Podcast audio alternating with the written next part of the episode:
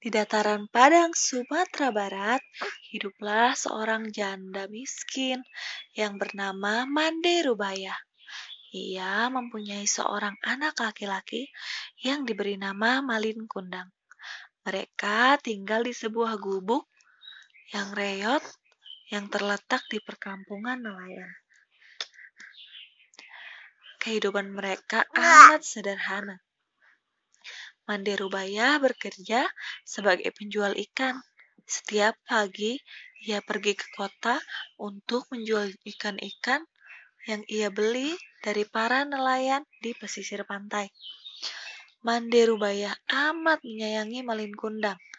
Ia rela bekerja keras siang dan malam untuk dapat mencukupi kebutuhan hidup mereka berdua sehari-hari. Pada suatu hari, Malin Kundang sakit keras dan hidupnya hampir tak terselamatkan. Dengan sabar dan penuh kasih sayang, Mande merawat anaknya tanpa mengeluh. Ia bekerja lebih keras dari biasanya agar dapat membeli obat-obatan demi kesembuhan putra semata wayangnya. Iya. Akhirnya Malin pun sembuh. Ia berkata pada ibunya, Ibu, ibu, apalah jadinya hidupku tanpa kasih sayangmu, ibu. Aku berjanji, kelak jika aku telah dewasa, aku pasti akan membahagiakanmu.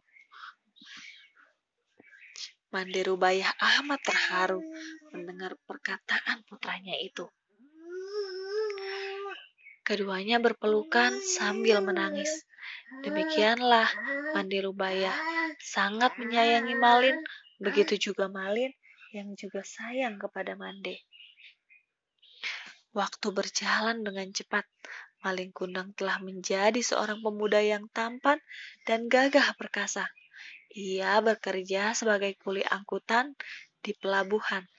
Setiap ada kapal besar yang menepi di perairan, ia cekatan menurunkan barang-barang bawaan yang ada di kapal ke pelabuhan. Malin bekerja lebih rajin dari kuli-kuli angkutan yang lain.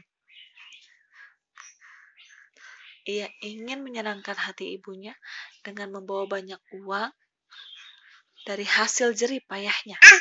Sampai pada satu hari, sebuah kapal besar milik seorang saudagar kaya berlabuh di pantai. Malin bersama teman-temannya naik ke atas pantai, eh, naik ke atas kapal itu untuk menurunkan barang-barang yang dibawa saudagar itu dari negeri seberang.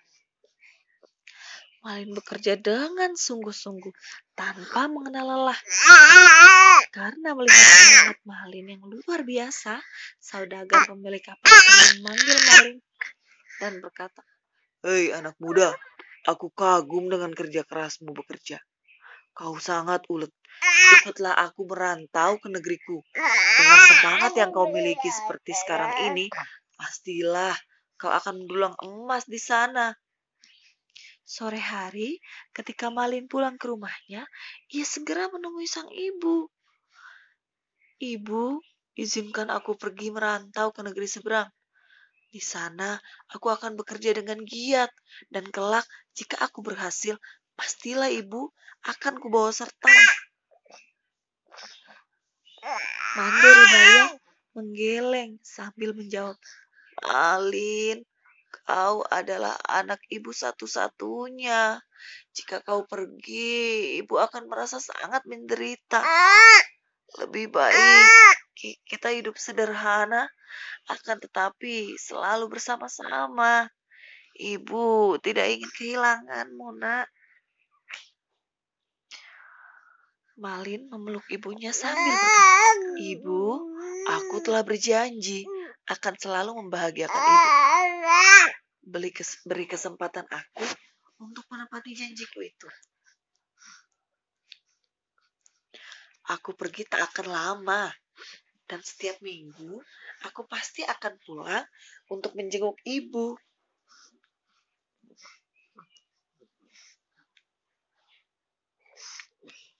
Oh, mengirim surat. Setiap minggu aku akan mengirim surat untuk ibu. Mande Rubaya tak dapat lagi membendung air matanya. Walau dengan berat hati direstuinya tekad bulat Malin untuk ke negeri seberang. Ketika kapal yang ditumpangi Malin akan berlayar, Maden Rupaya berpesan pada putra terkasihnya itu. Jaga dirimu baik-baik, nak. Ibu selalu berdoa agar kau selamat dan berhasil mencapai impianmu. Jangan lupa untuk selalu mengabari ibu. Dibekalinya Malin dengan tujuh kepal nasi yang dibungkus daun pisang. Malin Kundang mencium tangan ibunya dan segera naik ke kapal. Manderubaya melambai-lambaikan tangannya ketika kapal, kapal mulai berangkat menjauh. Matanya basah oleh air mata yang mengalir begitu deras. Ia berharap Malin Kundang akan segera kembali dan mereka bisa dapat berkumpul bersama lagi. Bulan demi bulan telah berlalu. Surat-surat Malin yang dahulu datang seminggu sekali, lambat-lambat mulai jarang diterima oleh Manderubaya. Dan akhirnya sepucuk surat tak sampai. Manderubaya mendengar kabar bahwa Malin telah menikah dengan seorang putri cantik bangsawan yang kaya raya. Dalam hati Mande Rubaya turut berbahagia jika benarlah kabar itu. Namun sesungguhnya ia sangat mengkhawatirkan keadaan Malin yang hingga kini belum juga menengoknya. Iya, siang dan malam Mande Rubaya selalu berdoa agar anaknya kembali. Pada suatu pagi yang cerah, Kenapa? Ih. Udah, udahan ceritanya.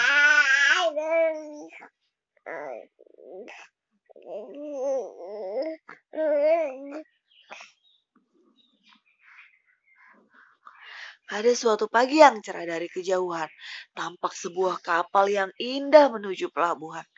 Orang-orang di pesisir pantai termasuk Manderubaya berlari ke dermaga untuk melihat kapal tersebut. Mereka mengira, mengira kapal itu milik seorang sultan atau pangeran dan mereka menyambutnya dengan gembira. Ketika kapal mewah itu merapat, tampak sepasang muda-mudi berdiri di anjungan.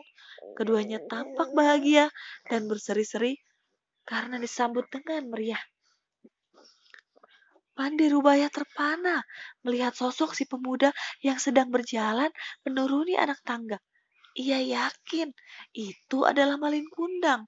Buah hatinya, walaupun kini penampilan Malin Kundang sudah sangat berbeda. Malin Kundang yang dahulu hanya seorang kuli pelabuhan, kini tampak seperti seorang pangeran yang, menengan, yang mengenakan pakaian bersulam emas dan bersepatu perak. Dengan berlinang air mata bahagia, Manderubaya berlari menemui anaknya. Malin, anakku sayang, akhirnya engkau kembali. Ibu sangat merindukanmu, nak. Ucapnya sambil memeluk Malin erat-erat. Jangan kalung lagi, kalung lagi dong. Malin kaget bukan kepalang.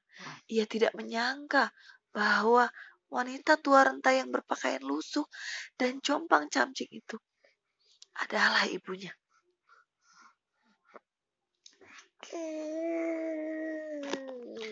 Sebelum sempat menjawab, istrinya yang cantik itu meludah sambil berkata, Cuy, apakah benar wanita tua yang buruk rupa ini adalah ibumu? Lalu ia meludah lagi, Puih. Mendengar istrinya berkata demikian, Malin mendorong Mande Rubaya hingga ia terguling dan tersungkur di pasir. Dengan kasar, Malin menjawab, Dasar pengemis tidak tahu diri. Bisa-bisanya kau mengaku sebagai ibuku. Aku ini ibumu, Malin. Ibu yang telah melahirkan dan merawatmu hingga kau menjadi seperti sekarang ini. Hati-hati dengan perkataanmu, nak. Tuhan akan murka bila kau tega menyangkal ibu kandungmu sendiri. Kata Manderubaya sambil menangis terisak-isak. Lalu apa? Berani sekali gembel kumuh sepertimu. Berbicara lancang seperti itu. Pergi sana. Kau bukan ibuku. Ibu kandungku sudah lama meninggal. Bantah Malin dengan penuh amarah. Hati Mandi Rubaya hancur bagaikan kaca yang pecah berkeping-keping. Kesedihannya yang bertumpuk-tumpuk akhirnya luruh, menyisakan kepahitan dan sakit yang amat dalam. Ia tidak menyangka anak yang pernah berjanji akan membahagiakan dirinya tega berkata seperti itu. Iya, Mandi Rubaya berusaha berdiri tegak. Ia mengangkat tangannya ke langit dan berteriak. Ya Tuhan, jika ia bukan anak kandungku, aku memaafkan perbuatannya tadi. Tapi jika ia sungguh darah dagingku, kutuklah ia menjadi batu. Sebab hatinya telah busuk dan membeku seperti batu. Tiba-tiba, cuaca yang sebelumnya cerah mendadak berubah menjadi gelap gulita. Hujan turun dengan begitu lebat dan datanglah badai besar disertai sambaran petir yang menggelegar. Seketika, perlahan-lahan, sekujur tubuh Malin Kundang menjadi kaku. Ia pun berteriak, Ampun ibu, ampuni aku ibu, aku memang anak durhaka. Kemudian ia berubah menjadi batu. Dan ia menyesali perbuatannya. Maka dari itu, kita jangan pernah menyanyiakan ibu kita. Jangan pernah berbohong, berdusta dan tidak mengakui ibu. Karena waktu kecil ibu yang ngerawat Nuna, yang sayang sama Nuna. Aduh sakit sakit. Sakit. Yang digigitin sama Nuna. Kayak gitu ya. Berarti harus jadi anak ya yang berbakti sama ibu dan bapak. Udahan ceritanya. Ya udah ya. Udah.